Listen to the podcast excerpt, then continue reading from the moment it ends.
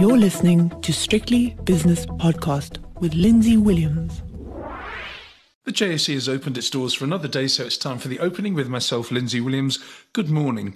Markets have been stabilising, risk asset markets, that is, equities mainly, have been stabilising quite nicely over the last few days. Today's looking a little bit tired, I must say. Maybe it's the heat in Europe, I don't know, but something's going on. It just doesn't seem to want to go anywhere. On the JSE's Stock Exchange News Service, nothing worthy of reporting upon has occurred in the first couple of hours of the day. So let's go straight to the spot prices where the currencies look like this. Dollar rand 1706, British pound against the rand 2047, and the euro rand is 1742. Uh, the dollar's coming under a wee bit of pressure again. Don't forget it was par with the euro uh, about five days ago. It's now 102. 10, and that's a 1.1% weakness in the US dollar, strength in the euro. And the British pound has reclaimed 120, exactly 120 at the moment. So the cable, British pound against the US dollar, 120. Last night in the United States, the Dow Jones was down 0.7%, the S&P 0.8% weaker. That's quite a reversal from what we saw early on in the session, where the market was up around about 0.7, 0.8%, uh, the S&P that is.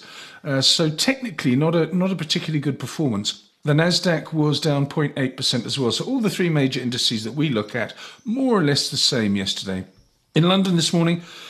Uh, the FTSE is 0.4% in the red, the DAX in Frankfurt 0.6%, and the CAC 40 in Paris also 0.6% weaker.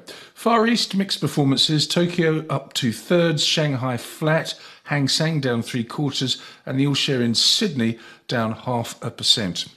On to commodities. The gold price is 1709, which is uh, just about $7 higher.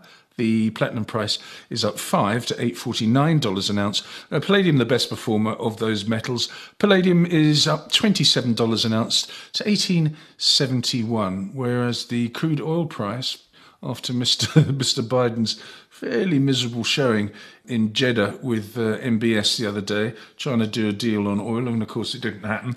And in fact, exactly the opposite of what he wanted has happened because the oil price has gone up. It's 106.85 this morning, up half a percent, and the West Texas crude is 103.19, which is 0.6% higher as well. Natural gas uh, it's taking a bit of a breather, but it's had a stonking good, good couple of weeks. It's 7.46. Uh, this morning it's down 0.3%. Elsewhere, commodities mainly mixed, I have to say. The only one that stands out, I suppose, is coal prices down 3.4%. Otherwise, no, all pretty scrappy trading. Let's have a look now at some of the early movers on the JSE Securities Exchange after, of course, we've had a look at the US 10 year Treasury bond yield, which is 2.99% this morning. The South African 10 year is 11.11. 11.11% for a South African 10 year bond. Looks like a snip to me.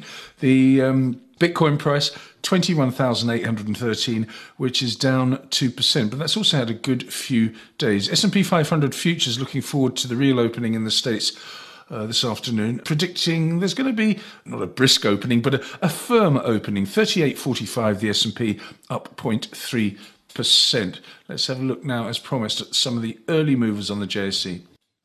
Telkom has been much in the news since the announcement on Friday of a potential merger with MTN. It was down yesterday by about 4.5%. Today, though, it's top of the leaderboard. It's up 3%. Sappi up 1.5%. Italtile up 1 And Royal Bafokeng Platinum is three quarters in the green. On the downside, HCI down 3.6%. Curro 2.7% weaker. Tsogo Sun down 2.6. Alphamin has shed 2.3%, and Anglo American PLC down just under 2%. Let's have a look now uh, from the individual stocks to the overall indices.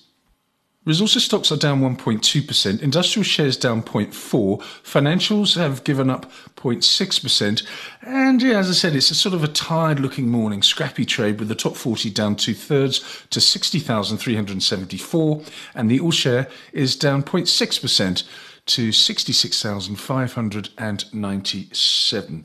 I'll be back later on with It's My Money, brought to you by Brent Wealth, and then, of course, the double-header Dream Team edition of the 5 o'clock shadow with David Shapiro and Nick Kunze. So please join me for both of those. The views and opinions expressed in these podcasts are those of Lindsay Williams and various contributors and do not reflect the policy, position, or opinion of any other agency, organization, employer, or company associated with strictlybusinesspodcast.com. Assumptions made on the analyses are not reflective of the position of any other entity other than the speaker or the author. And since we are critically thinking human beings, these views are always subject to change, revision, and rethinking at any time. Please do not hold us to them in perpetuity.